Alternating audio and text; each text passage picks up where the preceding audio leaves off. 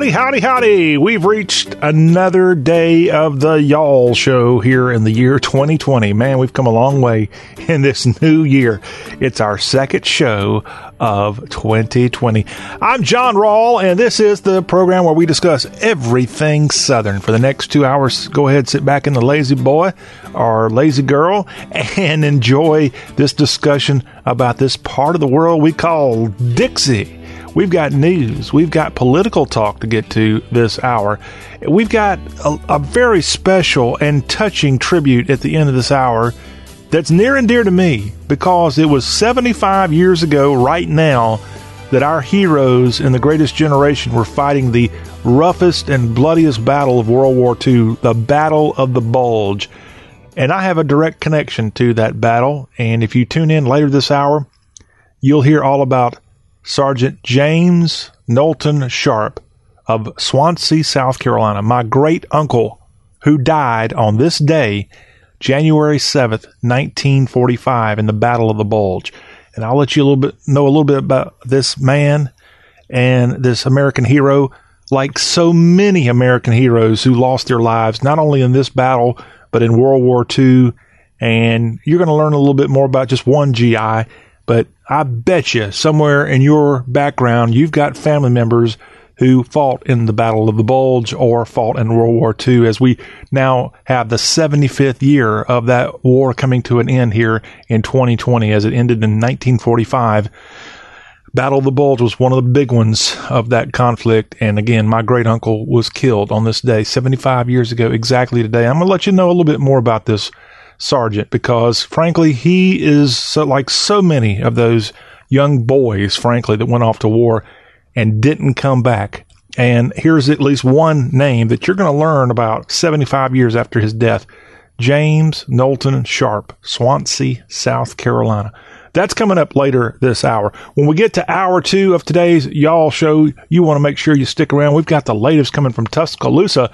Tua made his decision on Monday, and he's heading to the NFL. We'll get some reaction about what's happening with the Alabama football program.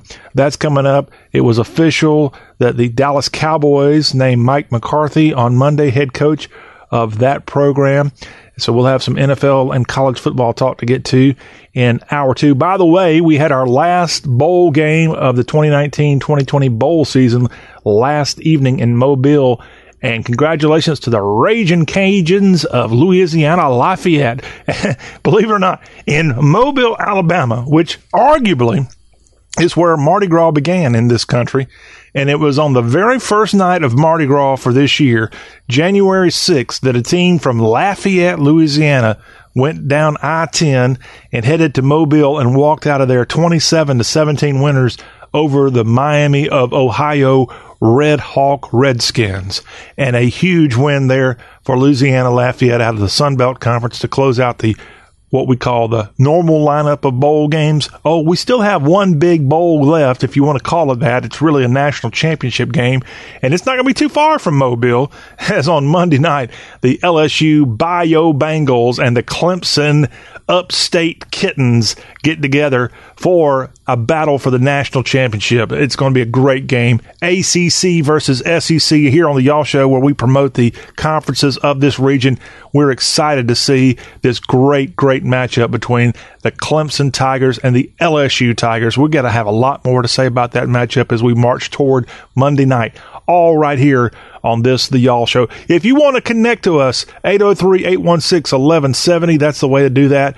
And by the way, I guess I should mention, since we're talking a little bit of football, also in hour two, Matt Hermans, our barrister of barbecue, is first going to weigh in on this Clemson LSU game. He's also going to give his reaction to Oklahoma getting pummeled by the LSU Tigers in the Chick-fil-A Peach Bowl, as that was the Big 12's representative, and they got hammered by several touchdowns.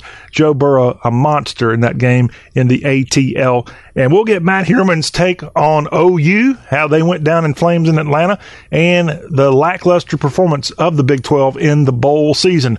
Other than the Texas Longhorns, It was a pretty rough bowl lineup for the Big 12 Conference. The Horns with a huge win in San Antonio against the Utah Utes.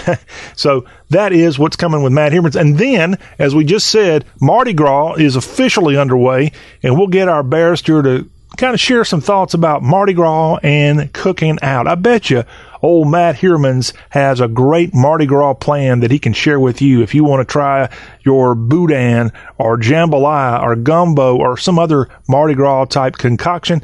Our barrister is here to help you out. Our website here, we want to help you out by having you go to our website. It's y'all.com. That's YALL.com. It's free of charge.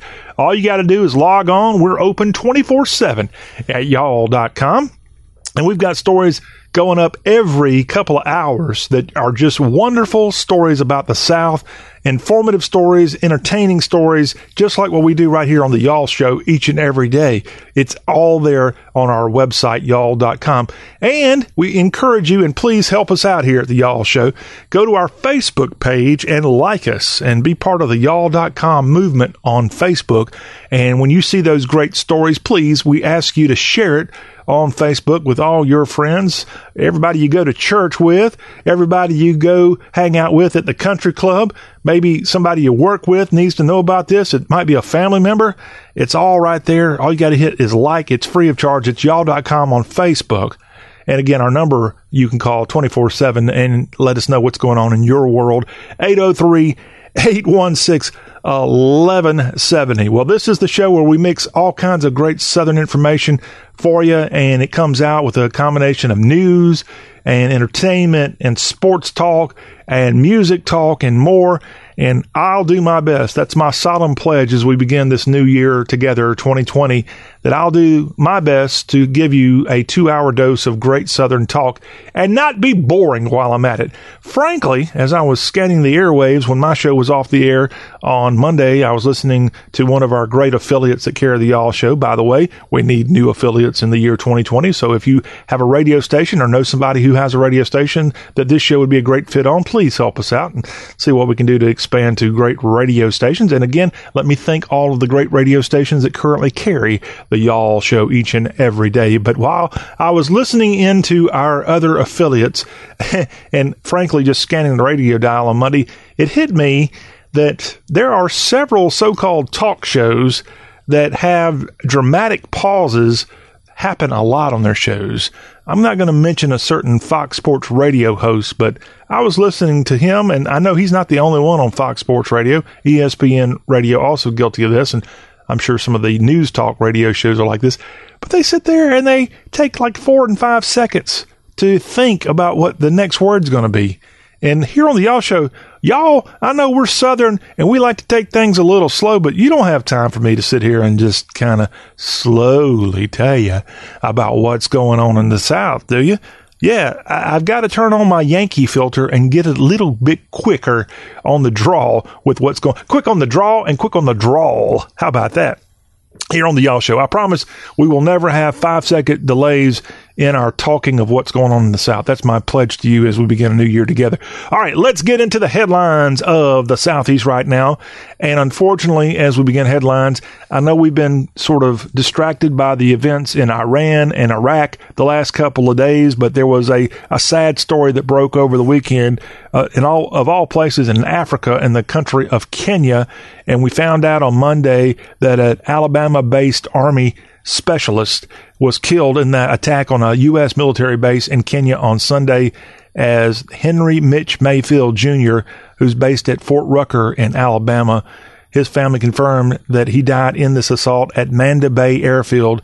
2 Department of Defense contractors also killed in the Sunday encounter. The Department of Defense, they've not confirmed the identities of those killed in the attack, but Mayfield was not from Alabama originally. He was a native of Chicago, actually studied at Northern Illinois University. He joined the Army back in 2018, and now this American hero, 23-year-old Army specialist Henry Mitch Mayfield Jr., who based again in Fort Rucker in Lower Alabama, among those 3 killed in the attack on a military base in Kenya on Sunday. We want to keep his family in our thoughts and prayers, and job well done, soldier, and those defense contractors as well. 3 killed on Sunday. Now, of course, we saw all the footage early on Monday of the funeral for General Soleimani in Tehran and other places in Iran. And we're all hoping and praying that this sort of crisis gets subsided as much as possible and we don't escalate this thing into more than what it already is. I had a big discussion with someone on Monday about what's going on in the Middle East. And in my opinion, this thing is about 50-50 of which way it can go. And that also is about the right guess of how the decision-making and President Trump's decision to launch the attack on the Iranian general, how that's going to be perceived going forward. Look, Iran, they say they're going to get revenge on our country, and that could very well happen. And we could be tit for tat, having more of these, you kill our people, we kill you. This could go back and forth for a while. Let's hope that's not the case. But there's just as much a chance, I would say a 50-50 chance, that we've seen the height of the tension. And with the death of Soleimani, there's a great chance that Iran they got their wind knocked out of them. They weren't expecting that their top general would be killed in Iraq, of all places, by an American drone. And that's what we hope for. We hope that Iran's going to come to their senses and say, we don't want any of that American military coming after us anymore. We'll try to be a little bit more sensible. Perhaps this is where the U.S. allies out of Europe primarily, they need to help us in this case. It's not in their best interest to have a war between Iran and the U.S. It's not in their interest for the European allies of both our allies there, and some of them, frankly, have been kissing up to Iran and doing business with Iran. And it's in their best interest that we don't even have a little footsie war with them where we have maybe some skirmishes and stuff. We need this thing to die down, and we know what we all would like to see, and that would be a regime change in Iran. This is a country we've been dealing with for over 40 years now, and I don't see that happening. It's not our role to go in there and force regime change. That's really for the Iranians to do. We certainly don't want to have a war, a full-scale war with that country, and I don't think that's what the president's looking for when he made that decision to kill the Iranian general over the last couple of days. But we want to see Iran. I think I heard someone say, we just want them to be a normal country. It might have been Mike Pompeo, Secretary of State, said that over the weekend. And boy, that would be great if Iran was just a normal country. We can lump them in there with the Jordans of the world. Heck, even Pakistan, which I know has some crazed people there who hate America more than likely. But to my knowledge, Pakistan hasn't gone out and killed Americans, and we're not trying to invade Pakistan. However, it hit me last night as I was trying to think about what to talk about here on today's Y'all Show in terms of this current issue going on in the Middle East. Isn't it a little bit gutsy now looking back that of all if you don't like Barack Obama, and there's a lot of you who don't, okay, you didn't vote for him, you didn't like his presidency, but you got to hand it to Obama. The one thing he might have done that took a lot of guts was to have that assault on Osama bin Laden in Pakistan without their permission. It's one thing to have the assault and kill the guy, but it's another thing to go in there, evidently the way we did it as a country, without even getting permission to go into Pakistan's airspace and have that strike there. That was gutsy. And frankly, as the Democrats are now all up in arms over what Trump did in Iraq, hey, that could have easily led to a war of some type with Pakistan back when that decision was made some 10 years ago. Again, great job, our military going in there and taking out Osama bin Laden. But my goodness, that took a lot of courage from the president and everybody else involved.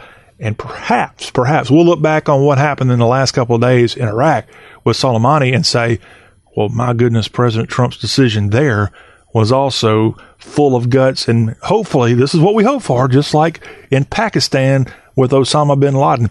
We hope that this thing turns out as good as it possibly can be, not only for our country, but if we don't get into some kind of conflict with Iran, you won't see a lot of their citizens and their soldiers die in a conflict with this country. But again, let's remember, this all got discussed here today because we segued from the soldier from Fort Rucker, Alabama, being killed in Kenya, not in Afghanistan, not in Iraq, not in Iran, but in Kenya. We've got something brewing in Africa. We've got, remember a couple months ago, we had several service members they were gunned down in northern Africa, I think. I don't even remember the country, but it was at Kenya. Remember Kenya, if you look at the continent of Africa, it's sort of on the southeastern corner of that continent. So it's a scary world we live in. We got to be careful. Hey, we'll let you know now some story. Also, another story coming from our military. This involves an Huntsville, Alabama native, and he's in a lot of hot water. This name you might have heard of before because this story has been brewing for a while. General John Hyten, a Huntsville native, he's now got a suit against him as an Army colonel filed a suit against this former vice chair of the Joint Chiefs of Staff. Yes, U.S. Strategic Command Commander General John Hyten, and a Army colonel filed the lawsuit against Hyten, who's currently the vice chairman of the Joint Chiefs of Staff. I didn't realize he still held on to this position.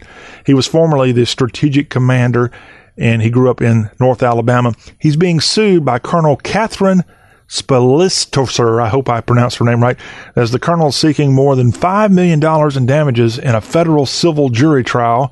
The suit was filed in November back in California.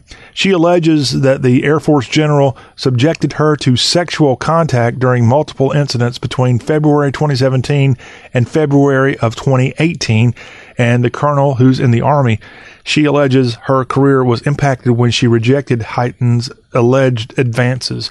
The allegations became a central focus of Hyten's confirmation hearings, despite findings by the Air Force Office of Special Investigations that failed to corroborate the claims. Hyten has denied the allegations, but this colonel, who I think is now out of the Army, as she is suing, this is Catherine Spilistosser, I think is her name, she's suing, again, the vice chair of the Joint Chiefs, Colonel John Hyten, a Huntsville, Alabama native. A former University of Virginia football player was just sentenced to 40 years in prison. And this player, after UVA, went on to play for the Philadelphia Eagles of the NFL for a little while, sentenced to 40 years in prison after being convicted of using his football connections at UVA and in the NFL as part of an investment scam. And after his professional career ended, prosecutors said 39-year-old Merrill Robertson Jr. and his friend had an idea to sell unknowing individuals on investment opportunities they proposed. And they had no financial experience, and federal prosecutors, they say that Robertson and his co-conspirator Sherman Vaughn, they misled investors and spent $10 million of the client's retirement contributions and investments. And now this former Cavalier football player off to prison for 40 years. That's the sentence for Merrill Robertson Jr., who would have played for UVA somewhere around 2000 is the rough time period there. That would have been in the Al Groh days, I think, of UVA football. But just this is not an uncommon thing. I know other former football players, other sports personalities have been caught up with these kind of scams. There was some kind of deal 15, 20 years ago with a lot of players, former players, in a music stream sharing type deal. And I think some of them went to prison for that. A lot of them from various professional formats, by the way, went off to the Hooskow for that unfortunate deal from many years ago. But that's the news there out of the Commonwealth of Virginia. We've told you before here on the Y'all Show, in parts of the Mid-South, there's something called chronic wasting disease, CWD, and that's affecting the deer population in states like Tennessee, Mississippi. Alabama's very concerned about this. How about this coming from West Tennessee in Fayette County, that's Summerville near Memphis, Tennessee, as they've invested there in Fayette County a $1 million deer carcass incinerator. It's going to be put up there in the Summerville area in Fayette County in West Tennessee. And this will be part of a landfill to help prevent the spread of CWD, chronic wasting disease, as the Tennessee Fish and Wildlife Commission has been approved for this expenditure there. And this darn incinerator, I heard it's going to get close to 1,100 degrees in temperature. That's what it takes to actually get rid of chronic wasting disease inside these carcasses of white-tailed deer. And Fayette County, Tennessee is going to maintain and operate the incinerator at the local landfill there. And I think I saw where around 1,200 deer were killed maybe in this county alone or somewhere in West Tennessee. And out of maybe 1,200 deer killed, about 30 had CWD. I'm sure I'm off a little bit on the numbers here, but this thing is going to be operating this incinerator by next hunting season. So we just had the 2019 deer hunting season end in West Tennessee and in North Mississippi and other places. Come 2020's hunting season, you're going to have to go take your deer carcasses, it looks like, in this area at least, to this incinerator to help spread or keep this disease from spreading through animal-to-animal contact. It's a gruesome thing to talk about, but this is a major thing. This is sort of like a disease that can affect human beings too. It's almost like mad cow disease, and it can affect human beings ultimately, can kill human beings ultimately too. That's the need and the reason why the state of Tennessee is putting more than a million buckaroos into, get this, write this down, this is a new term for all of you, a deer carcass incinerator, cooking that deer at 1,100 degrees to get rid of this possible disease. But that's important to keep this thing under control and not spread to other areas, because there is an outbreak of CWD right now in these areas of the Mid-South. How about this story from the state of Mississippi, as people from that state tried to cash lottery tickets by gluing the winning number on their losing lottery tickets. Otis Latham and Russell Sparks of Columbus, Mississippi, they tried to claim the scratch-off winnings at the lottery headquarters in Flowood on Monday, according to the Mississippi Lottery Corporation spokesperson, and they wanted to claim a $100,000 lottery prize that they ended up going to from Columbus, which is on the Alabama border, to Flowood. That's about a 2-hour drive, by the way. They really wanted the $100,000. So Mr. Latham and Mr. Sparks, they went on down to the state capital area of Mississippi, central Mississippi, and they took their lottery tickets and glued on the winning numbers to try to claim the lottery prize. But it doesn't quite work that way. They were arrested at the lottery headquarters and had been charged with conspiracy to commit a felony and uttering a counterfeit instrument over $1,000, also charged with false identification information, being held in the Rankin County, Mississippi jail and expected to appear in court today. Not a smart thing to try to come up with a winning lottery ticket. You know, those things are so advanced now with the barcodes and such. I bet you that the lottery commissions of all of the different states really kind of sort of know where every winning lottery ticket is sold. And I'm probably not telling you something you don't already know. So unfortunately, Mr. Latham and Mr. Sparks didn't know that going into it.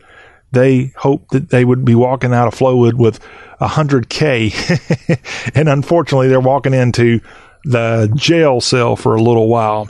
Hey, some business news for you, as many southern states have Borden milk available to be purchased. Well, this major U.S. dairy is now seeking bankruptcy protection as milk sales have dropped as alternatives have gained popularity throughout the country. As cow's milk versus alternative dairy milk products, it's seeing a real shift here.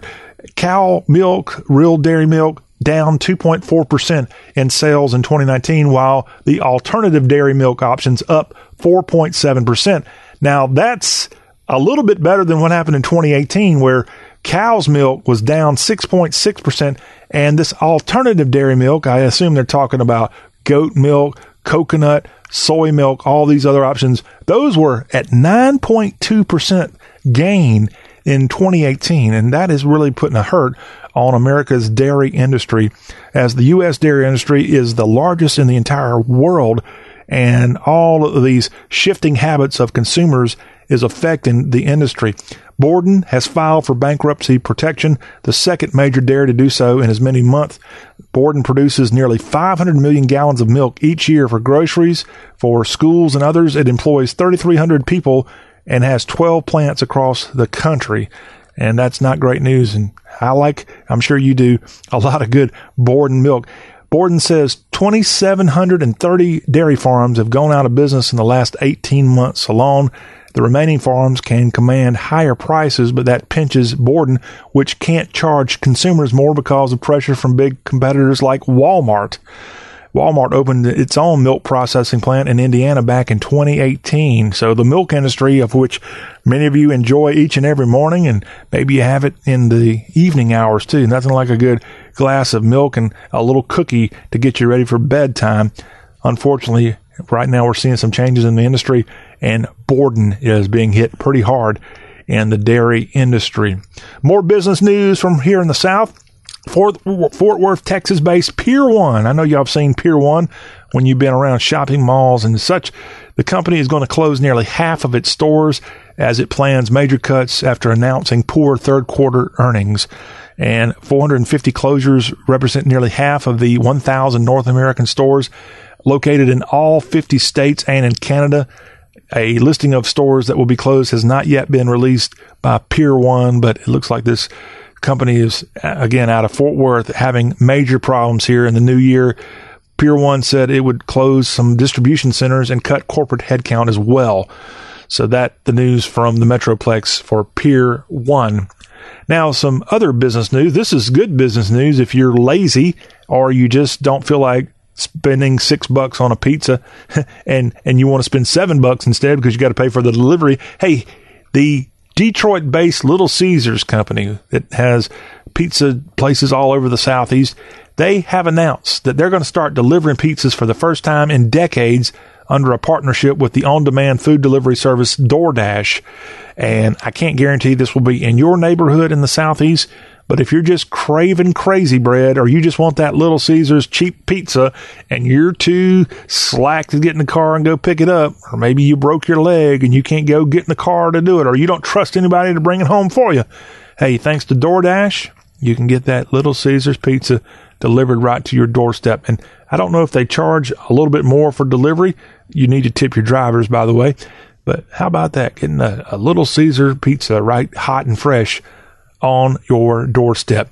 Hey, if you're a early retiree and you're looking for somewhere to go, if you're tired of living in your town and you just feel like you just need to go sow some oats before you get called to the great beyond, we have a list of the best states for early retirees thanks to theseniorlist.com. This just got released, and out of the states to consider, we know the top 10 states. Of the top 10 states for best places to go for early retirees, 4 of the 10 are in the Southeast. In fact, just to let you know, not a single Yankee state, not a single Midwestern state even made this list. They're all coming here, and they're going out west a little bit too. California made the list. You also had Wyoming on this list of places early retirees go, and even Washington State. But here's where we can tell you the number one place for early retirees where they're going: Texas. Texas has things like an average temperature of 66 degrees, and the health insurance premium tax credit after that is $118 in Texas. That's why that place is there. The next southern state that made the list was Florida.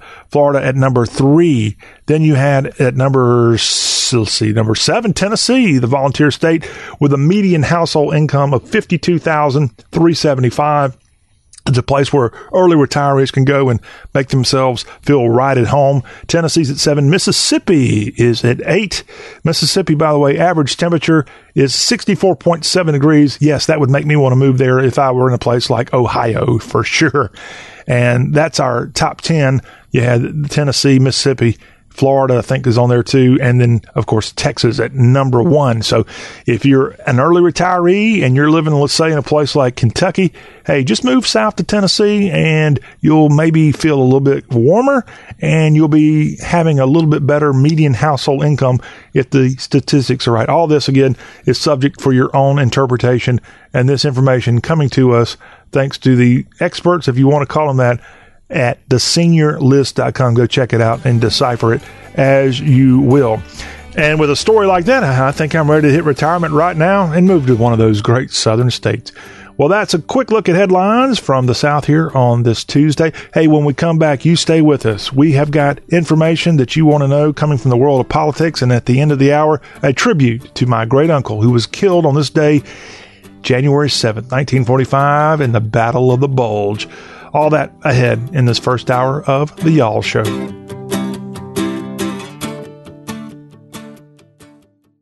I want to keep my heart healthy, so I get my cholesterol checked regularly. And when my doctor told me my cholesterol was borderline, I found garlic.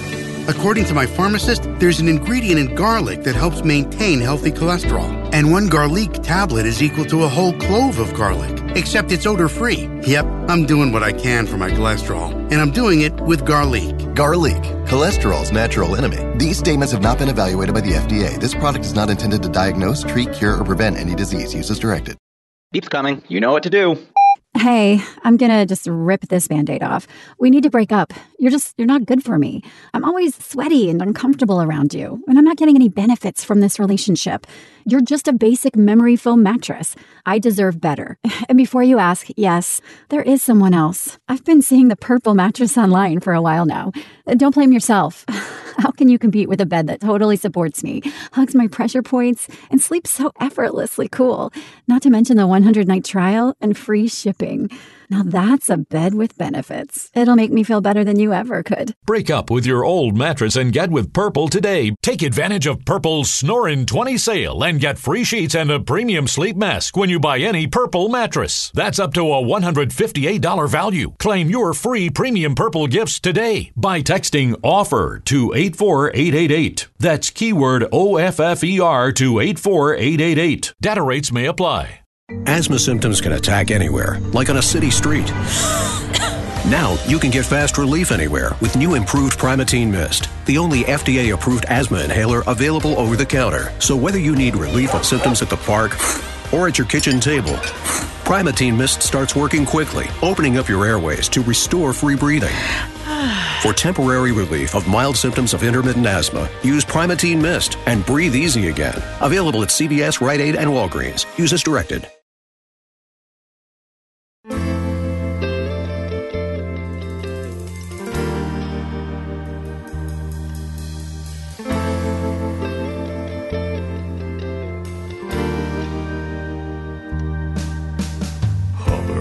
By my suitcase, trying to find a warm place to spend the night.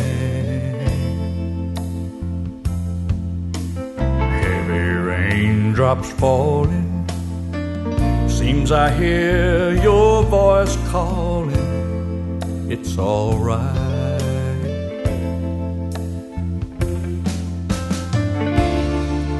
Rainy night in Georgia, a rainy night in Georgia.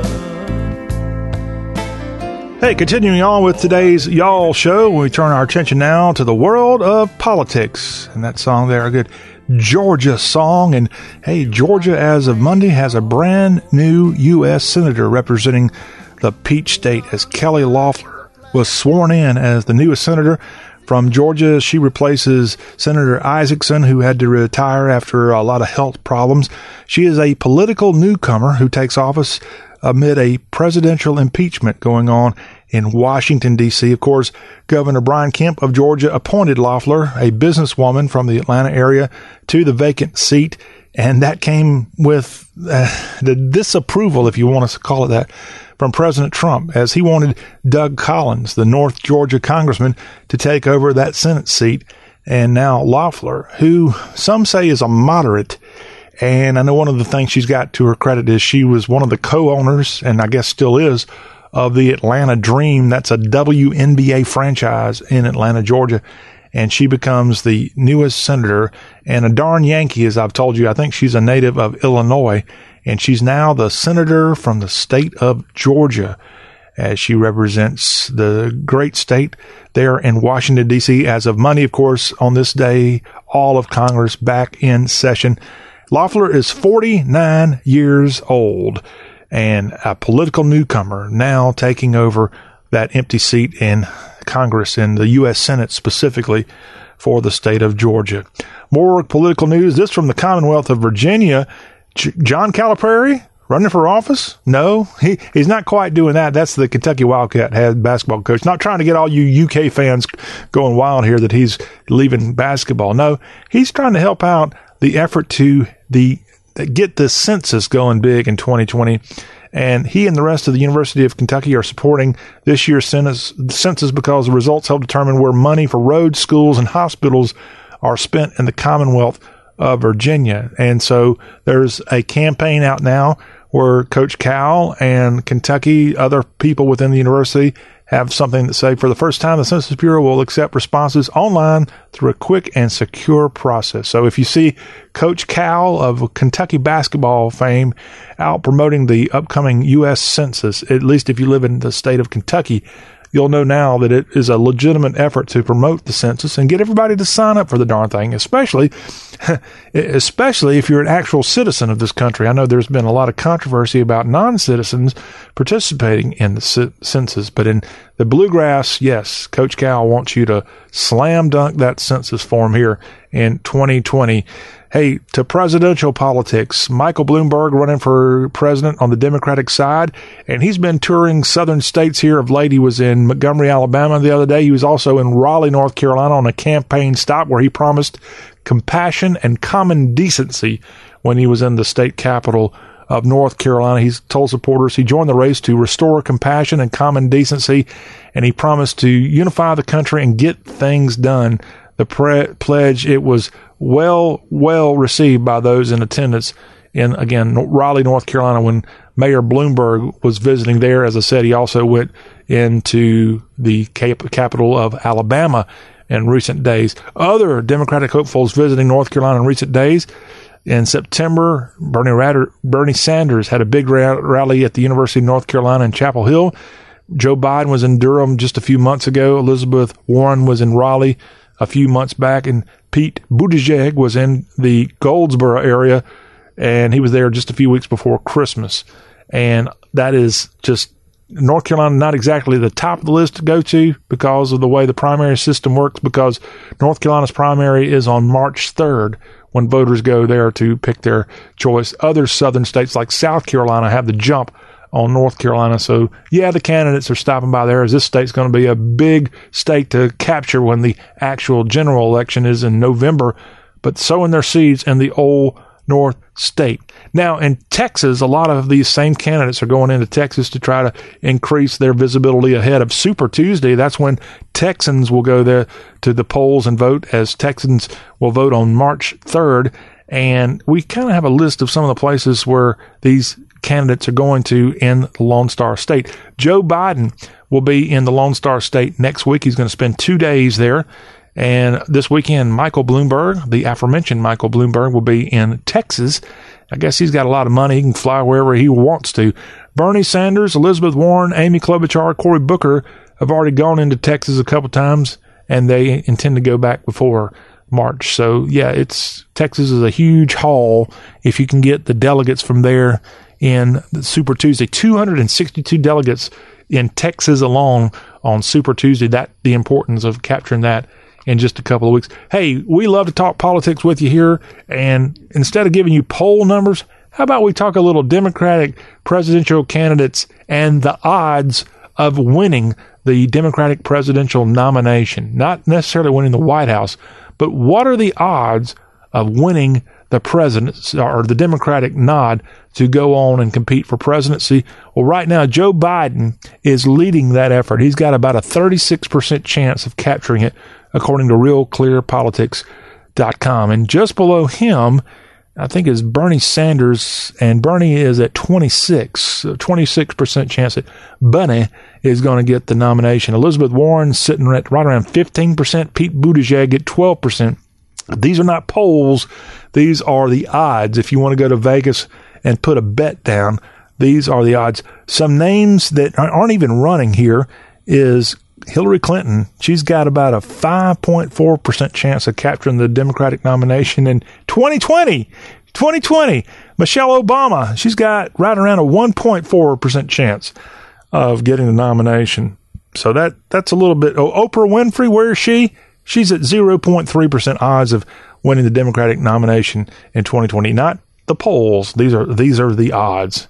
And there you have it. All this from RealClearPolitics.com. And the odds of President Trump winning the Republican nomination, 100%.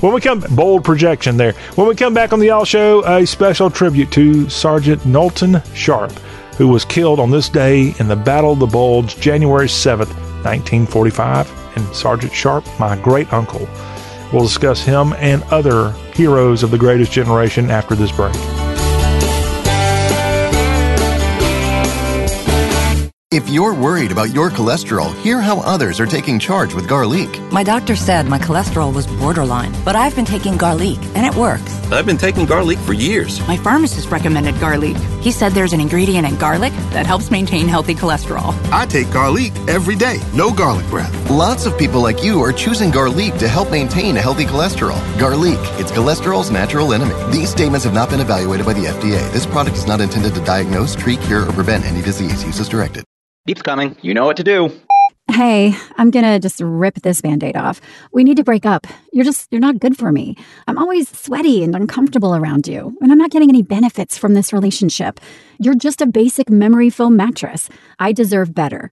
And before you ask, yes, there is someone else. I've been seeing the purple mattress online for a while now. Don't blame yourself. How can you compete with a bed that totally supports me, hugs my pressure points, and sleeps so effortlessly cool? Not to mention the 100-night trial and free shipping. Now that's a bed with benefits. It'll make me feel better than you ever could. Break up with your old mattress and get with Purple today. Take advantage of Purple's Snorin' 20 sale and get free sheets and a premium sleep mask when you buy any Purple mattress. That's up to a $158 value. Claim your free premium Purple gifts today by texting OFFER to 84888. That's keyword OFFER to 84888. Data rates may apply. Asthma symptoms can attack anywhere, like on a city street. Now you can get fast relief anywhere with new improved Primatene Mist, the only FDA-approved asthma inhaler available over the counter. So whether you need relief of symptoms at the park or at your kitchen table, Primatene Mist starts working quickly, opening up your airways to restore free breathing. For temporary relief of mild symptoms of intermittent asthma, use Primatene Mist and breathe easy again. Available at CVS, Rite Aid, and Walgreens. Use as directed.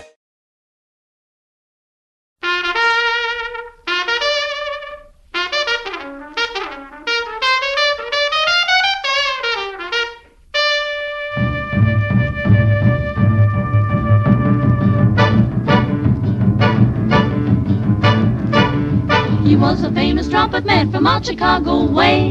He had a boogie style that no one else could play. He was the top man at his craft. But then his number came up and he was gone with the draft. He's in the army now, a-blowin' reveille. He's the boogie-woogie bugle boy of Company B. It's the final segment here of this first hour of today's Y'all Show. I'm John Rawl. And as we close up this hour, I want to give a solemn tribute to my great uncle, a man, of course, I never knew. My mother never knew. My uncle, who is his namesake, never knew. My own son, who I named after this great uncle, never knew.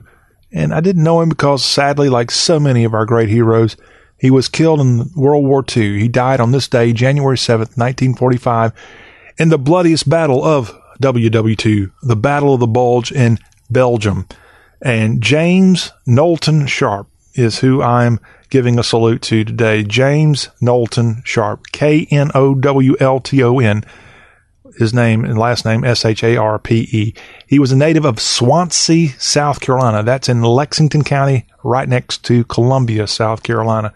And he, like so many of our youngsters, went to war. He was 25 years old when he was killed in Belgium fighting the Nazis. And he was a part of the 17th Airborne Division. He was part of the 513th Parachute Infantry Regiment, the PIR there. He trained in southern Middle Tennessee at Tullahoma.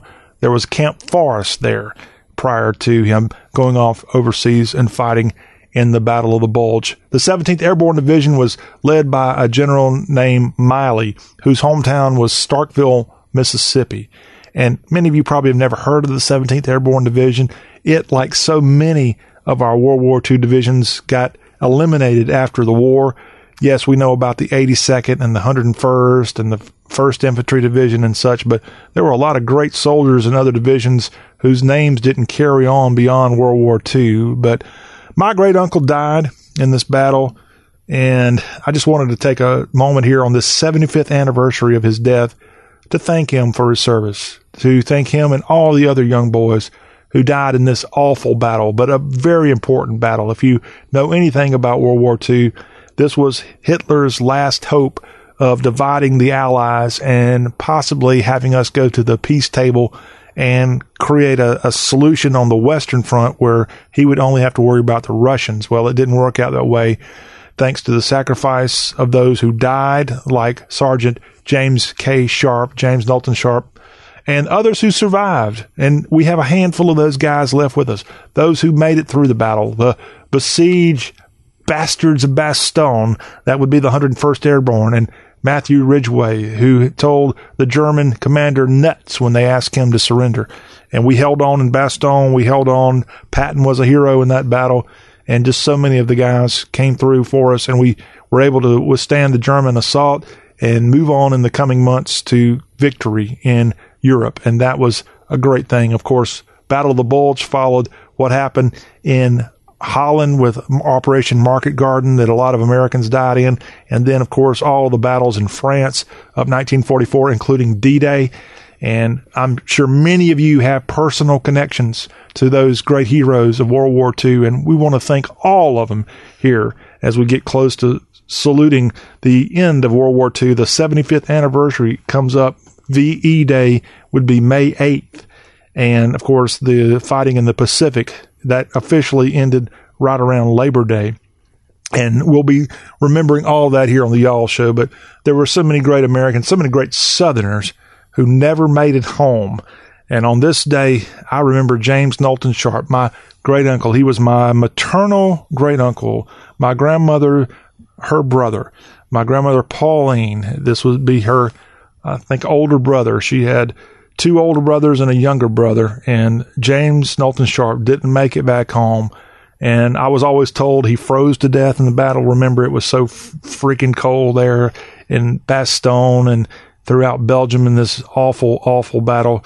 But he died so that we can be free, and others like him, and others who fought and died in other wars previous to World War II and also after World War II. And again, my uncle, not great uncle, my actual uncle, James Knowlton Sharp Sturkey, an avid listener of the show, carries that name of his uncle in and has since his birth. My son, I named Knowlton in honor of my great uncle and his sacrifice on this day, January 7th, 1945, right there in the Bastogne area. Belgium is part of the 17th Airborne Division. I salute you, Uncle Knolt. I salute all of our heroes of the greatest generation.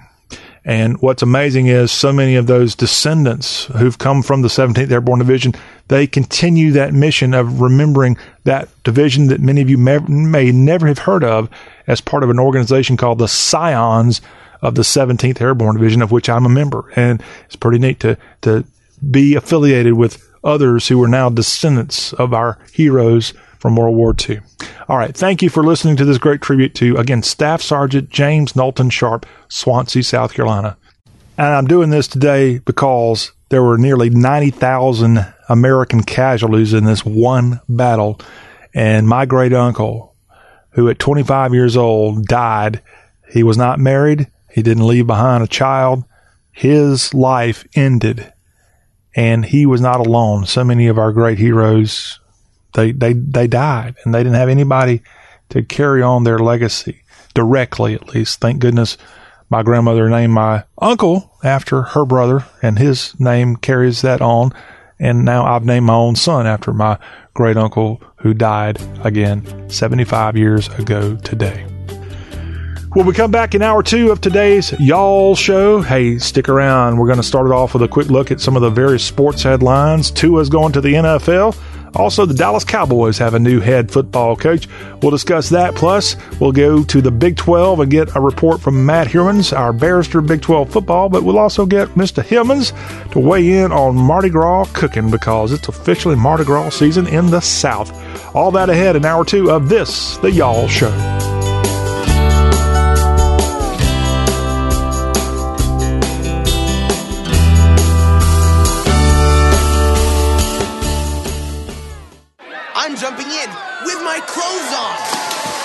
Most party fouls are pretty dumb, but if you decide to drink and drive underage, you could lose your license and your freedom.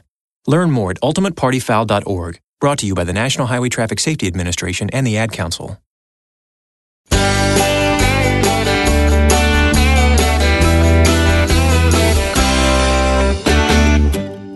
Back into another hour of the show all about the South. Hello, I'm John Rawl, and this is The Y'all Show. And we've got a great interview coming up in just a few minutes with our friend Matt Hermans, his first report of the new year. He's going to be on to talk about college football, specifically the Big 12. And you know what? It is officially Mardi Gras season, and we're going to get Matt to weigh in on Mardi Gras food choices and some activities in Mardi Gras country as we work our way to Fat Tuesday at the end of February. So Matt Hermans has the dual role of Big 12 football and food talk coming your way later this hour. Hey, if you want to be involved with the Y'all Show, we welcome your input. 803-816-1170. Our website is y'all, that's YALL.com, y'all.com, and check us out on Facebook as well, the y'all.com page. We've got a lot of likes, and we're growing that page. And every single episode of this here Y'all Show is posted every single day on the pages of y'all.com on Facebook. All right, let's get to some sports happening. This is what we call sports lanyap here on the Y'all Show. And football is our big emphasis right now in the month of January. And we will start out today talking about the NFL, as the Dallas Cowboys officially cut ties on Sunday with Jason Garrett. And come Monday, it was announced that the Cowboys are going to hire Mike McCarthy as the new coach. Now, I think some of the dots need to be dotted and the T's need to be crossed, but it looks like Mike McCarthy, who was a coach for over, I think, a decade in Green Bay and helped lead the Packers to a Super Bowl title back in the 2000s as he won the Super Bowl game against the Pittsburgh Steelers, oddly enough, at AT&T Stadium there in Arlington. That happened back in February of 2011 was that win for the Pack. Mike McCarthy looks like he's heading to Frisco, Texas to take over the Dallas Cowboys. And I think he'll become the seventh actual head coach. Or rather, he'll be the ninth head coach in the history of the Cowboys. And Coach is going to have a big task ahead of him. It's a big difference between coaching the Green Bay Packers in tiny Green Bay, Wisconsin, versus coaching what some call America's team. And arguably the most famous NFL franchise is the Dallas Cowboys.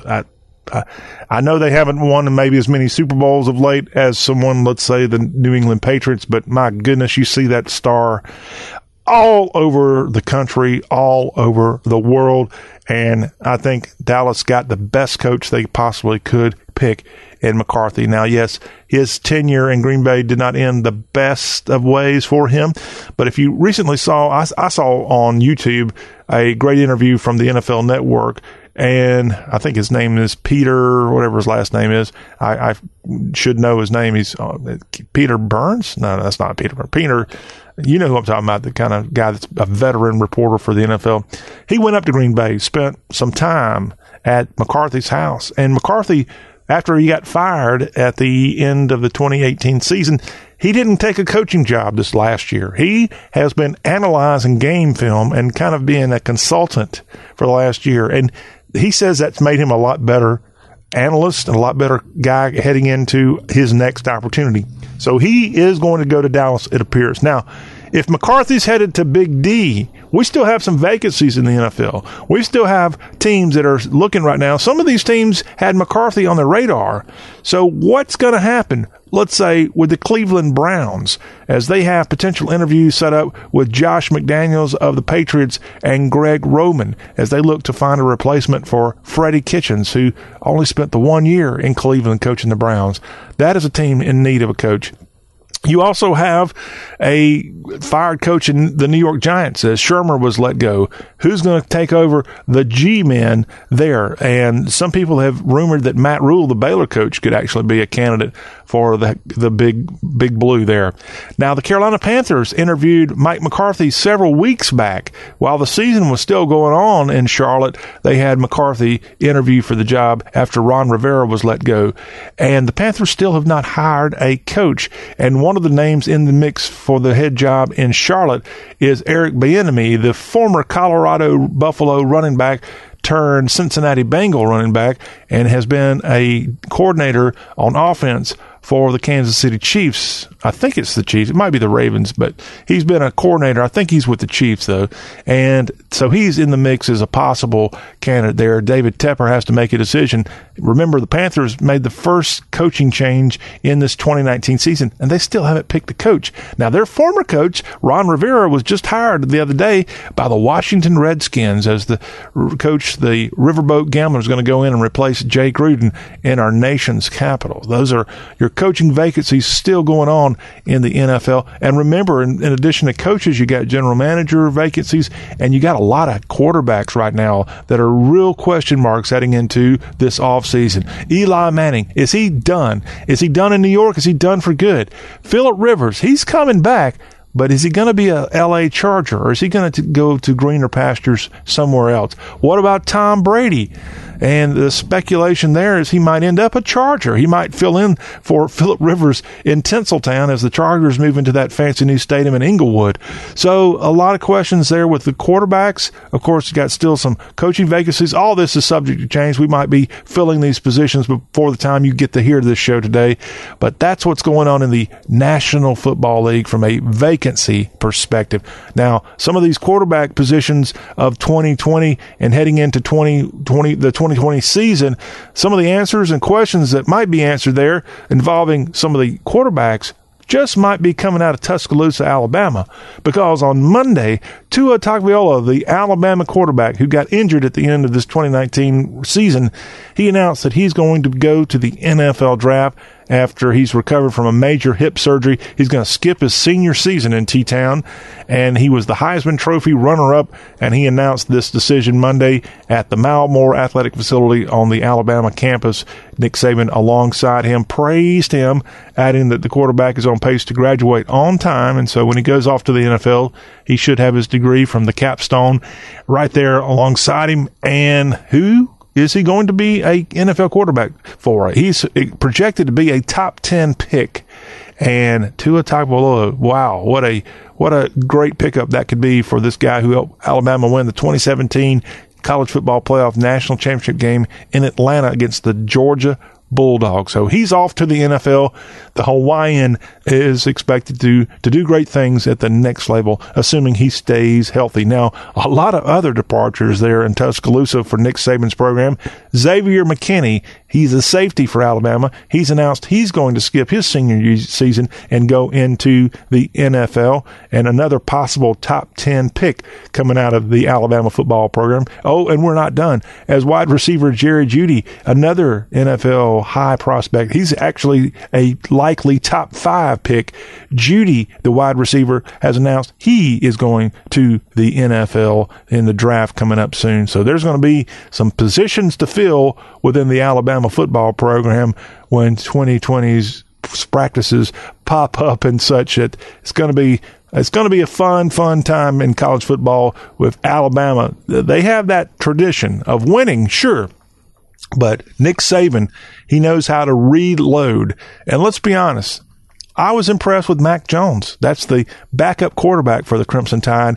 And in that bowl game they had on New Year's Day against Michigan, man, he looked very good in the quarterback position. Did y'all have a chance to see that? Of course, that was a day that you had several college football games going on.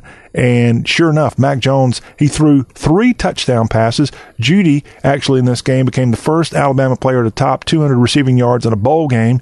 And Alabama was able to beat number 17, Michigan, 35-16 in the Citrus Bowl. But if Mac Jones is going to be back, as he's expected to be, and I guess the reins are all his heading into the 2020 season. Of course, I know they've got some great talent coming in to compete for the quarterback position at Alabama. But this guy with a little bit more experience, hey, if they'd have been able to beat Auburn, Alabama would have been in the national championship picture. At least they would have made that 4-team playoff more than likely, and you would have seen Mac Jones perhaps being the latest hero coming out of Tuscaloosa, Alabama. But unfortunately, Auburn got the best of them. Alabama whips up on Michigan. Sadly for Auburn, they got whipped up by the Minnesota Golden Gophers in their bowl game in Tampa.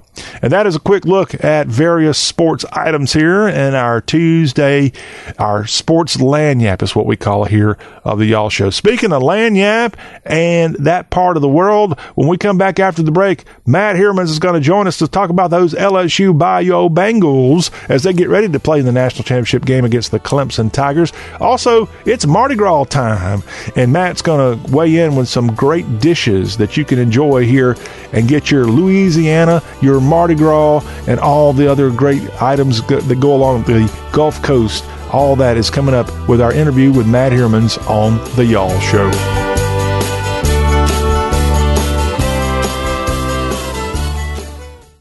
I want to keep my heart healthy, so I get my cholesterol checked regularly. And when my doctor told me my cholesterol was borderline, I found garlic. According to my pharmacist, there's an ingredient in garlic that helps maintain healthy cholesterol. And one garlic tablet is equal to a whole clove of garlic, except it's odor-free. Yep, I'm doing what I can for my cholesterol, and I'm doing it with garlic. Garlic, cholesterol's natural enemy. These statements have not been evaluated by the FDA. This product is not intended to diagnose, treat, cure, or prevent any disease. Use as directed. Beep's coming. You know what to do. Hey, I'm going to just rip this Band-Aid off. We need to break up. You're not good for me. I'm always sweaty and uncomfortable around you, and I'm not getting any benefits from this relationship. You're just a basic memory foam mattress. I deserve better. And before you ask, yes, there is someone else. I've been seeing the purple mattress online for a while now. Don't blame yourself. How can you compete with a bed that totally supports me, hugs my pressure points, and sleeps so effortlessly cool? Not to mention the 100-night trial and free shipping. Now that's a bed with benefits. It'll make me feel better than you ever could. Break up with your old mattress and get with Purple today. Take advantage of Purple's Snorin' 20 sale and get free sheets and a premium sleep mask when you buy any Purple mattress. That's up to a $158 value. Claim your free premium Purple gifts today by texting OFFER to 84888. That's keyword OFFER to 84888. Data rates may apply. Asthma symptoms can attack anywhere, like on a city street. Now you can get fast relief anywhere with new improved Primatene Mist, the only FDA-approved asthma inhaler available over the counter. So whether you need relief of symptoms at the park or at your kitchen table, Primatene Mist starts working quickly, opening up your airways to restore free breathing. For temporary relief of mild symptoms of intermittent asthma, use Primatene Mist and breathe easy again. Available at CVS, Rite Aid, and Walgreens. Use as directed.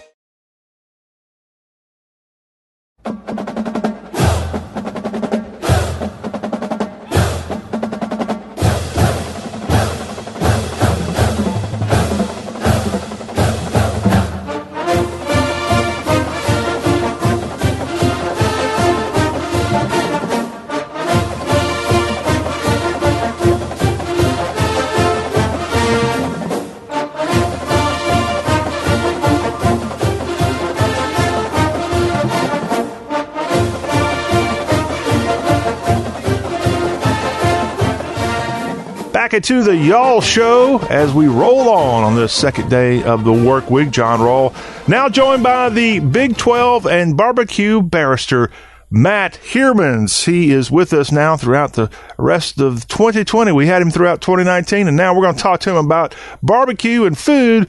But from time to time, we'll have him weigh in on the Big 12 and other college sports news. Barrister, welcome back into the Y'all Show. Happy New Year. Happy New Year to everybody. Hopefully everybody had a Merry Christmas and a great holiday with their family and you know, the real world is back. 2020 is here. It is back, and we're going to discuss one of the things that I just discovered on Monday that's a real sign that we're into a whole new year, and that involves a little food, so I'm going to have you talk about that. But we got to put that on ice. We got to have you talk a little football, if you don't mind. All right. As we had you throughout the fall, come on, talk about Big 12 football. The Big 12 able to sneak a team into the 4-team playoff in the Oklahoma Sooners. But unfortunately, Mr. Heerman's, the Sooners evidently took a day off in Atlanta a few days back. Oof.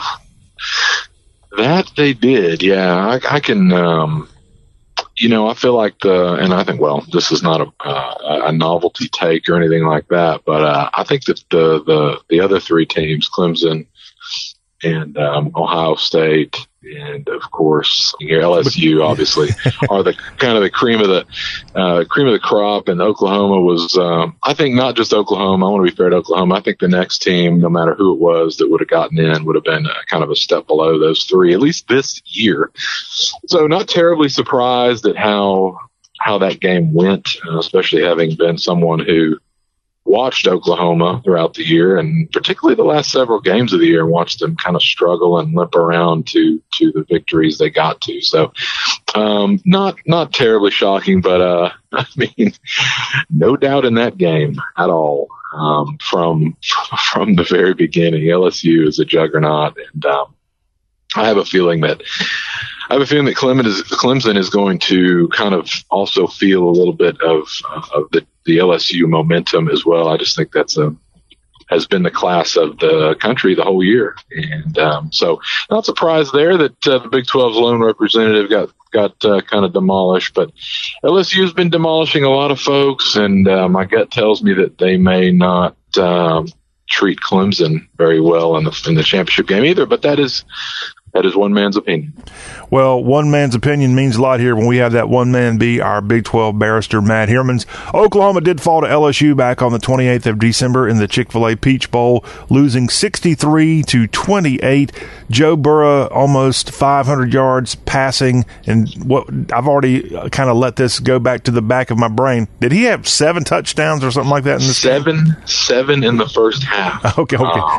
In the first half, correct. All right, that's what No interceptions. Yeah, he's pretty good as LSU moves on to the college football national championship game, where they'll face off Clemson. And Clemson had a very exciting game against Ohio State. The Tigers end up winning that one 29-23. And so on Monday night, coming up here in just a few days, Monday, January 13th, in New Orleans, it's the national championship game featuring the Tigers and Tigers, Death Valley versus Death Valley, 8 o'clock Eastern, 7 o'clock Central Time kick from Mercedes-Benz Superdome. Mr. Heermans, what are we going to see in this game? Wow. Yeah, the Tigers versus Tigers. I can't believe I didn't think of Death Valley versus Death Valley, but clearly, this is kind of a weird deal. Hey, both teams play Tiger Rag. It's their fight song. They're they're going to have a home and home series in about 2 or 3 years, also. So that's exciting. Yeah, that'll be battle of the whose valley is deathier. But it's pretty wild. I can't think of another team that not only have the same mascot. There's a lot of Tigers, of course, out there, but the same nickname for the stadium, that's pretty rare. So anyway, yeah, heck of a football game. Clemson and Ohio State, really, really good one. And Trevor Lawrence really kind of showed that he's not just Peyton Manning. I'm not diminishing Peyton Manning, one of the greatest quarterbacks to ever play in the NFL, at least. But yeah, he really showed his athletic ability during that game. They needed him to run the football, and my goodness, I don't think a lot of people knew he was that type of athlete. Not just moving around the pocket. I think everybody knew he had mobility that way, but 60-yard, touchdown scramble, running past the defensive backs for Ohio State. I don't think anybody knew that was an issue. Now, here's the thing: LSU knows that he can run like that now. So. If anybody didn't know before, they know now. So they'll certainly be ready for him to take off and scramble. But that makes you, as a defensive coordinator, that causes you to have to spy or at least dedicate a part of your game plan to the quarterback who's able to run. And now Trevor Lawrence is able to run. So what I think is going to happen is going to be a heck of a football game. I do think LSU is going to win. And like I kind of hinted at before, I think LSU is just a little bit above every other team I think I've seen this year, including Clemson. You know, the Clemson defense, Brent Venables, heck of a DC. They got plenty of talent, some really good linebackers. Tanner Muse has played really, really well for Clemson in the linebacking core. Really good run stuffer, but also has shown ability to cover wide receivers and running through the middle of the field as well. So, and of course, everybody knows about their defensive line. Everybody knows about Trevor Lawrence. Everybody knows about T. Higgins. I mean, there's a lot of talent on the Clemson offense and defense. There's no doubt about that. LSU, I think, is as talented, if not more. I think Joe Burrow is one of the better quarterbacks I've seen in college football for a while. Not to take any. Trevor Lawrence is going to be a number one pick overall, incredibly talented guy. Joe Burrow is just, I think, has a level of accuracy and his ability to see the field is pretty rare. You know, just kind of an amazing talent. So I would say, in my opinion, I would say LSU can kind of do everything Clemson can, maybe just a little bit better. I think the offense for LSU is clearly better based on strength of schedule and the amount of points that have been put up this season. Now, Clemson's one of the better defenses they're going to see for sure. The SEC has had some good defenses, but not the defenses that LSU has faced in the SEC have not been, in my opinion, up to the Clemson level. But nobody stopped LSU yet, and LSU is a juggernaut that has been rolling through folks. So I think it'll be a good game. I think in the second half, LSU will kind of take a comfortable lead, and I imagine the end of this game will be 10 or 14 points for the Bayou Tigers and not the Clemson Tigers. That's my prediction. All right. Well, I know you're used to seeing on College Game Day when they make all their bold picks before kickoff, they'll go through the list of the big ones, maybe the one they're calling that day, and you'll have Mr. Herbstreit say, well, you know, I can't pick that game because I'm calling it. You know what I'm talking about? Yeah, I do. Well, unfortunately, Matt Hermans and the rest of the Y'all Nation, I am not able to weigh in on the Clemson-LSU football game because, believe it or not, I found out over the little holiday hiatus we had here on the Y'all Show, there is a family connection between yours truly and quarterback Joe Burrow of LSU. Oh, wow. Yes. He is related to my kinsman. Not me. He's related to my son. Oh, wow. I had no idea that Joe Burrow's grandparents live in Amory, Mississippi. Yeah. He's got Mississippi roots somewhere going back there. And my son, through my late wife, as I call her, through her family. God rest her soul. Through her family, she's connected to the Burrow family. And sure enough, there is a great place in Amory, Mississippi called Bill's Hamburgers. You go in there, Matt, they got a very limited menu, and they serve burgers with or without. And I think with is some kind of special sauce they put on it. Without, it comes naked. All right? Oh, Bill's Hamburgers, okay. Amory, Mississippi. Well, guess what? Joe Burrow, in the summer before last, when he was working out there at Baton Rouge in their indoor facility, there was a photograph taken of him working out in his LSU football britches, and he's got a Bill's Hamburgers T-shirt on, Amory, Mississippi. Wow. Out of all the places he could be repping, he's repping little old Bill's Hamburgers, which their restaurant's no bigger than a single-wide trailer, by the way, and wow. I was happy to see that. So my son is connected to Joe Burrow, therefore, and in their probably like 16th cousins, but that's close enough. That's close enough. You know, high standards on this show, and I appreciate you holding yourself to that high standard. I thought you were going to say that you went to a rival South Carolina university and that you just hated Clemson. That's what I thought you were going to say. Well, the truth is most of my family are Clemson fans. Most of my family went to Clemson College, as I call it. My brother graduated from there. I've got nephews, nieces. I've got a niece who's already committed to play golf there in a couple of years. She's one of the best golfers going at her age. And my nephew literally 6 out of 7 days is wearing something Clemson. And this was before they even got to be good in football. all. This kid was born. He came out of the womb wearing orange and purple. I see.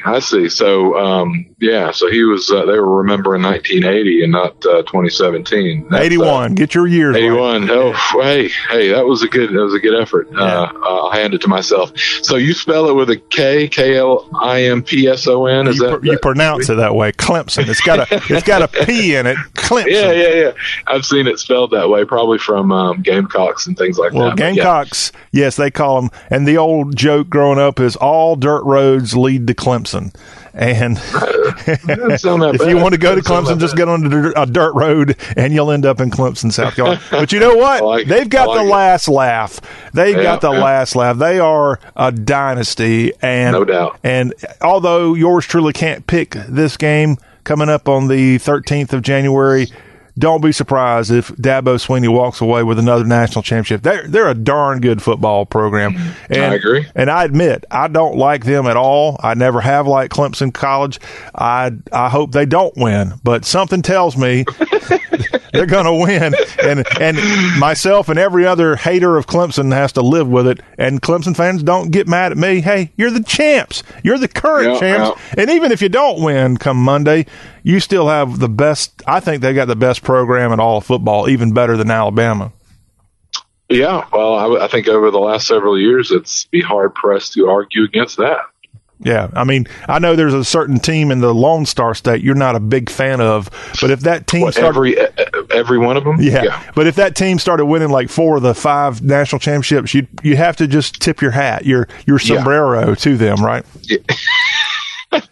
I would have to admit greatness and still continue to hate them. That's correct. Well, let me ask you this, as we have had you have the Big 12 skew on things here, Barrister. Big 12 needs to step up their game. I don't think there's been a championship hoisted by that conference since, 2005's Texas Longhorn victory over USC? That's true. And usually this was probably – I'd say this is the worst year for the Big 12 that I can remember. At least, I think overall strength was down, and I think the bowl games show that. I'm a big believer in head-to-head matchup. I mean, if you're not a big believer in head-to-head matchups, then I don't know what you're a believer in. But I feel like a bowl season can show kind of the strength of the conference, and Big 12 has been respectable against the SEC, against the Big 10, against the Pac. The Pac is against every league they've played. You know, over the last decade, they've gotten their wins, they've gotten their licks in, they've scored a lot of points against a lot of these teams, despite talking about them being soft on defense, etc. This year was not that way. This year, the Big 12 was just destroyed in all their bowl games and destroyed in the biggest one. So, very down year for the conference, and I kind of could have. I could have told you that throughout the year if I had to predict. It just didn't seem like there was towards the top that there was the great teams. Texas was not good. I know their bowl game. Don't tell Utah that. Yeah, I mean Texas in a bowl game. Shoot, Georgia, Utah. You talk about racking up skins there, but.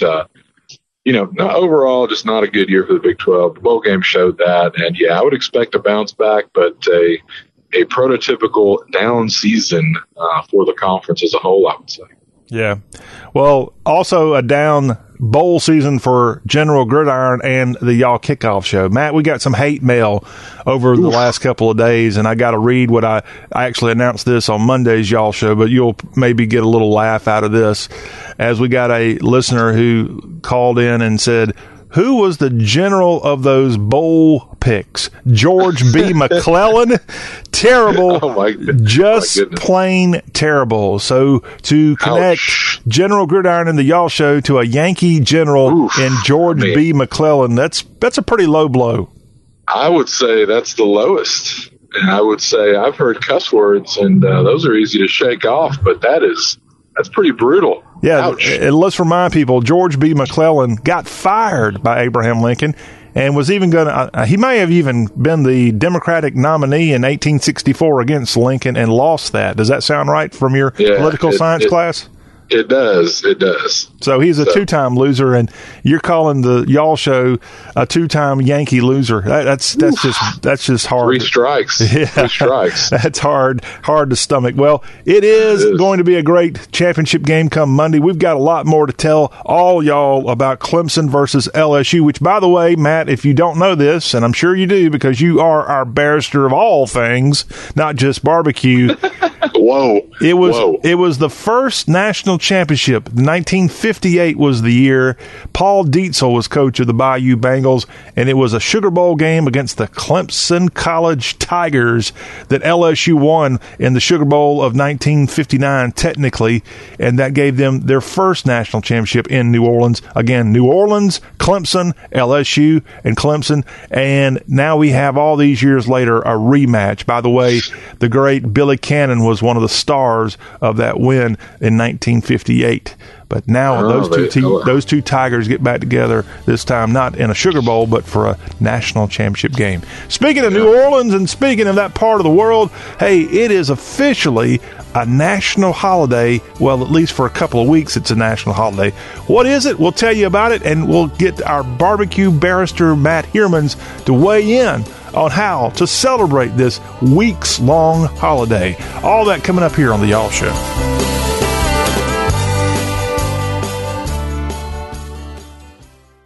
If you're worried about your cholesterol, hear how others are taking charge with garlic. My doctor said my cholesterol was borderline, but I've been taking garlic, and it works. I've been taking garlic for years. My pharmacist recommended garlic. He said there's an ingredient in garlic that helps maintain healthy cholesterol. I take garlic every day. No garlic breath. Lots of people like you are choosing garlic to help maintain a healthy cholesterol. Garlic, it's cholesterol's natural enemy. These statements have not been evaluated by the FDA. This product is not intended to diagnose, treat, cure, or prevent any disease. Use as directed.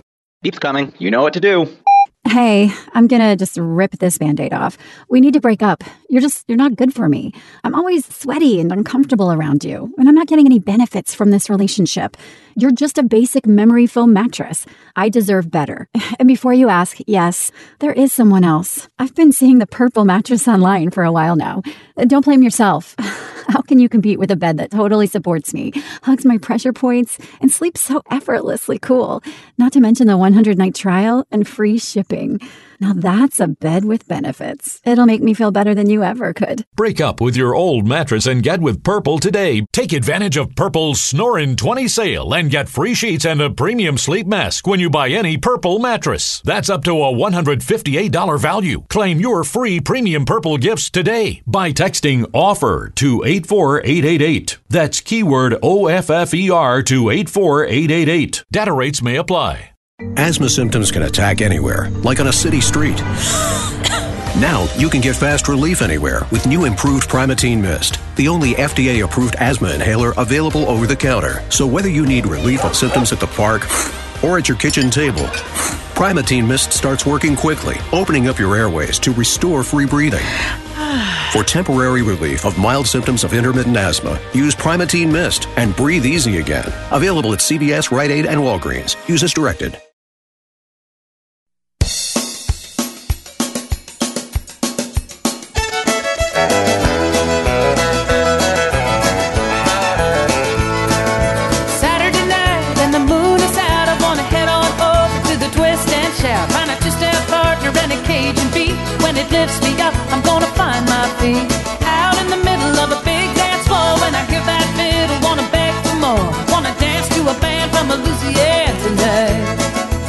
Final segment of this Tuesday, y'all. I'm John Rawl. Got some festive music there because we got our festive guy, Matt Hermans, our Big 12, our college football.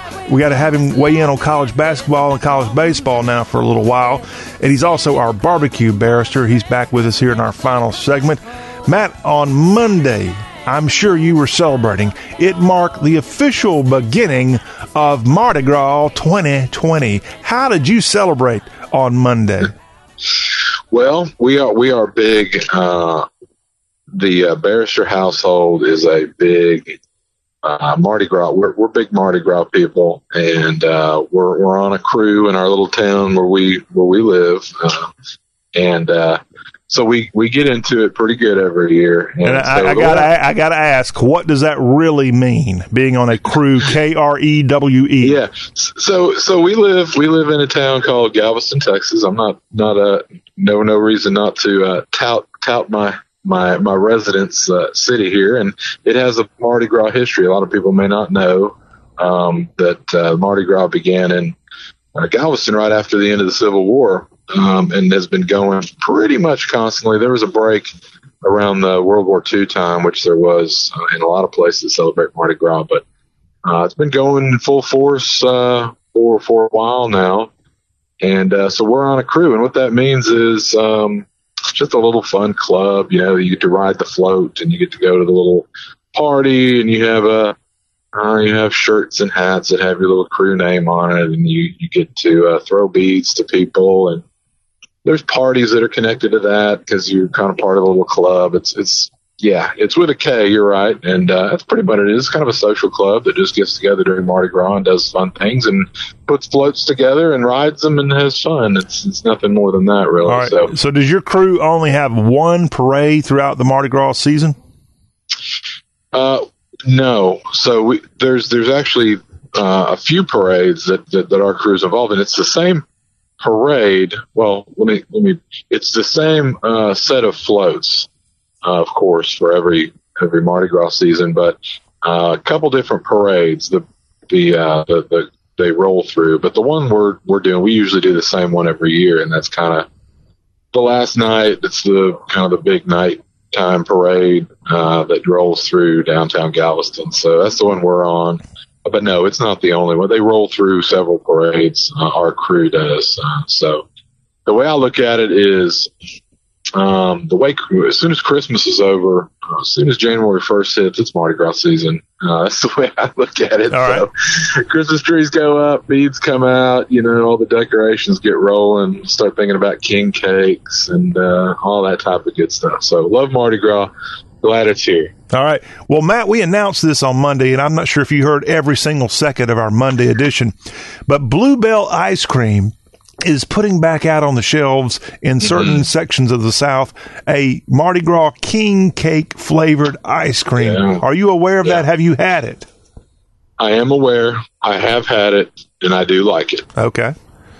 All right. It is a well, if anybody's had king cake, you know what it is. It's kind of a flaky, kind of a crusty, usually round pastry, heavily flavored with vanilla and cinnamon. A lot of times it has a maybe a creamy type filling, cream cheese base. So, yeah, kind of a cinnamon, vanilla, crusty sort of creamy deal. There are different varieties. Some have pecans on the outside of it. I know you would say it differently.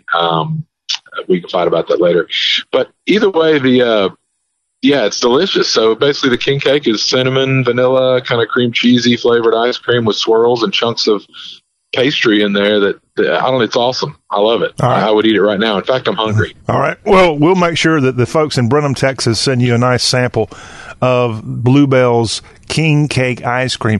By the way, Fat Tuesday is going to be February 25th this year. That's a long way away, Matt. So we've got Mardi Gras stuff going on in places like Galveston all the way up until February 25th? No, I would say the first 2 weeks, kind of like anywhere else, the 2 weeks that approach Mardi Gras, which would be that last Tuesday, Fat Tuesday, those are when everything starts really happening, although... Okay. Private events, you know, hey, there's parties, there's like crew parties coming up that people getting ready for floats and starting to get the festivities rolling. But no, officially, it doesn't really start getting hot and heavy till about the 2 weeks prior to the Fat Tuesday. So you've got circled on your calendar there, your agenda. The next big party isn't necessarily going to be Fat Tuesday. I know what you've got circled up there, February 14th. No, I'm just kidding. Yes, I do. I'm married. I like to stay married. I love being married, so I absolutely do. That is the commercial holiday that is Valentine's Day. Oh, absolutely. Winner. So we got that for you to plan out, but yes, it is Mardi Gras season. So the big question for you, Mr. Barrister, is what can we do as we get ready for February 25th, Fat Tuesday, and all of the Mardi Gras season getting ready for it from a food standpoint, what does that mean in the Heuermann's household? Oh man, it means, well, I know we're gonna kind of move outside toward the deck or the patio where the grills live and the smokers hang out. But it means a lot of things. It means gumbo. It means king cakes hanging around the house. It means boudin. It means all the good stuff you would imagine. That too. My favorite is boudin, and I know I think probably a lot of the listenership probably knows what boudin is. It's, but a lot of, maybe not. I think the further away you get from the Gulf Coast, maybe boudin kind of fades from popularity. So it's probably one of those. It's probably one of those Gulf Coast things. The further away you get from the Gulf Coast, people say, "What is boudin? I've heard of it before. Is it a sausage? Is it like andouille?" It's not. It is a rice. I guess you call it a sausage. It is wrapped in a casing. But what it is pork products, heavily seasoned, mixed with rice, stuffed into a sausage-looking casing, and then enjoyed that way. And there's different ways you can cook it. There's different ways people like to eat it. But the way I like to do it is to smoke it. I'm sure the entire listener base out there is saying, "Wow, no way! He's talking about smoking it. That's shocking. No way." But no way. I like it smoked. I like to cook it indirect. I like to put some hickory smoke on it, and once it's done and ready to roll, it adds a level of taste and flavor to the boudin that you can't quite replicate. So, and boudin. The reason I say pork products is because I'm going to scare people away from it now. Is there's a lot of different stuff that goes into boudin that maybe is not the most appetizing sounding items. It's usually pork. We call offal, not AWFUL, but OFFAL, which basically means seasoned organ meats. There's no other good way to put it. To go in to mix with the rice. Some of them have meat, ground up pork shoulder and things like that. But traditional boudin will have different pieces of the swine that you may never eat outside of the context of boudin. So a lot of people kind of get freaked out. But I would tell you to give it a try. It is delicious. Now, the thing is about boudin, smoked or not, is something that people will fight over this. People from my neck of the woods all the way across Louisiana, probably to the Florida Panhandle, will fight about, do you cut it open and eat the rice out of it like a jambalaya and just throw away the casing? Or do you slice it up and do you eat the snappy casing with it? Now, this will cause fights between people who feel strongly about this. But I'm happy to weigh in today, and I'm happy to weigh in on, I ate the casing. I ate it like a sausage. And I think it's fantastic. So anybody who does not live within the boudin confines of the South, I would encourage you during this Mardi Gras season to give it a shot. I bet you can find it somewhere. And if you smoke it, give it a go. It may be something you love, and it may be something you can incorporate no matter where you are in the South as kind of a Mardi Gras celebration. I love it. We eat a lot of it. Is it really hard to make? I mean, it's hard to make because you need... Yeah, I mean, you would need a specialized type of kitchen. It's not even like sausage where you can grind up stuff in a grinder and shove it through a little machine into a casing. You really need to have specific, you got to have really fresh, if you can use organ meats, which is a lot of times what people use, it's got to be really fresh. It's got to have the perfect kind of combination ground up. You really need the right kind of spices. You need a lot of fat to add in there as well. It requires an expertise because grinding up organ meats and mixing them with spices and rice is a pretty tricky deal to get it to taste good. So I would say, me, I'm all about doing it yourself and doing it at your house and, maybe doing it with your family and making it fun. I would probably leave boudin to the experts, in my opinion, just because you're messing around with some some different kinds of meat products. We're a big fan of you, you old meat grinder, you. Hey, if you live way away from the Gulf Coast, let's say you're in a great place like Kentucky or Virginia, and you've got that little, you heard this interview with you today and you just want to have boudin, but you aren't going to make it. If you live way away from Mardi Gras country, what's your best advice to be able to get that boudin? Well, I would say load up the family truckster and take a road trip down to the Gulf Coast and bring a cooler. But no, if that's not practical for you, I have a strange feeling that there are places online where you can order this thing and they will ship it to you on dry ice. I was hoping you would tell me Cracker Barrel or some place like that had some kind of... Oh, well, I don't know. You might. You know what? I would say this. I would bet if you have a Cajun or Gulf Coast theme restaurant in your area, you may be able to find it there. You may give it a shot there, but I bet you there are people online that could get you some if you really wanted some, and I bet it would come cold, and I bet you could do you could make it happen pretty good there. That's my guess. So. Hey, kind of wrapping up with you and also connecting the dots here with Mardi Gras and LSU football, of course, as LSU gets ready for that national championship game on Monday against Clemson. I saw some kind of incredible journalism piece over the holiday break where a young reporter went up and asked the LSU football players during their media day event in Atlanta for the Chick-fil-A Peach Bowl, jambalaya or gumbo? That was the simple question, and all they had to do was answer jambalaya or gumbo. Many of the players for LSU that answered were Louisiana natives, okay? Yeah. And I was a little surprised. It was about half and half of the jambalaya versus gumbo war. Mm. Are you surprised by that? I'm not surprised by it. Two things that maybe not everybody really understands the differences between, but no, I'm not surprised. Two very different dishes, actually. So I'm trying to think about it myself. I probably have an idea of which direction I would go, but I like both of them. So put me down for gumbo. All right, we'll put Matt Heerman's down for gumbo and a little boudin as well. It is officially Mardi Gras time again. Fat Tuesday this year's February 25th, and Easter Sunday, Matt, go ahead and get your suit lined up, is going to be April 12th this year. Yeah. All right, fantastic. That sounds like that is the time that I will cook something on the smoker as well, maybe rabbit. You're terrible. Just kidding, kids. Yeah. Just kidding, kids. Hey, all hate mail. Hey, we don't need any George B. McClellan references here on the Y'all Show. All hate mail goes to Mardi Gras country, Matt Herms. Hey, thank you. Yeah. We look forward to having you back on next week when we've got a little result of a national championship game to talk to you about. How about that? Yeah, I can't wait. I'm ready for this game. All right. Matt Heerman's barrister of Bodacious Barbecue. Well, that will wrap up our Tuesday, y'all. Thank you so much for listening. We'll be right back here in the saddle on Wednesday with country music talk and Atlantic Coast Conference talk, courtesy of Jonathan Leifheit.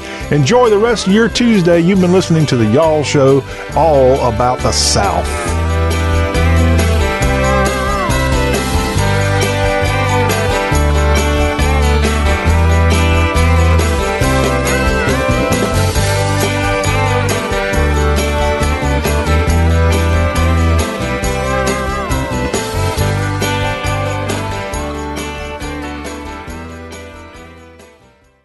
I want to keep my heart healthy, so I get my cholesterol checked regularly. And when my doctor told me my cholesterol was borderline, I found garlic.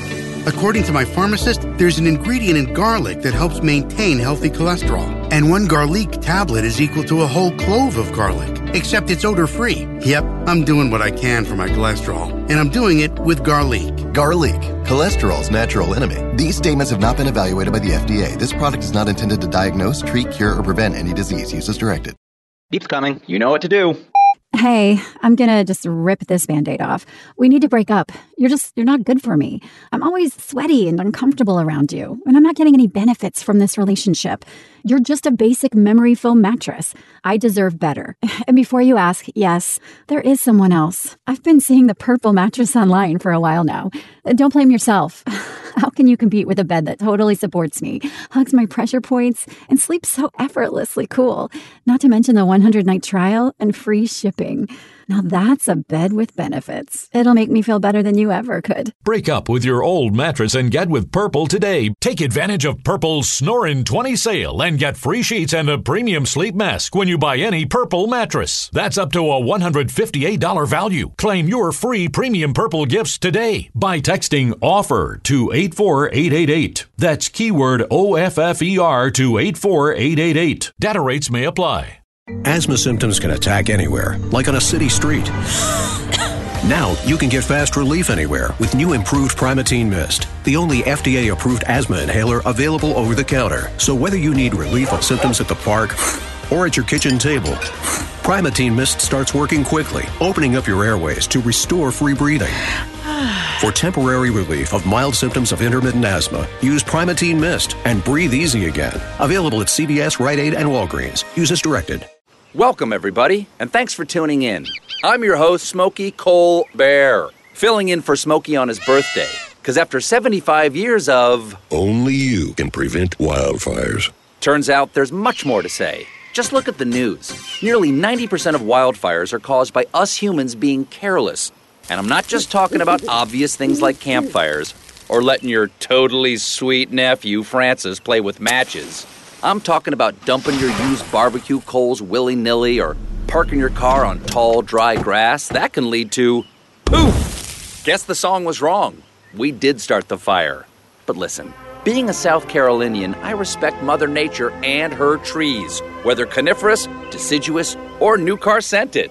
So if you love the outdoors like me, go to SmokeyBear.com to learn more about wildfire prevention, because fire safety is always in season. Brought to you by the U.S. Forest Service, your state forester, and the Ad Council.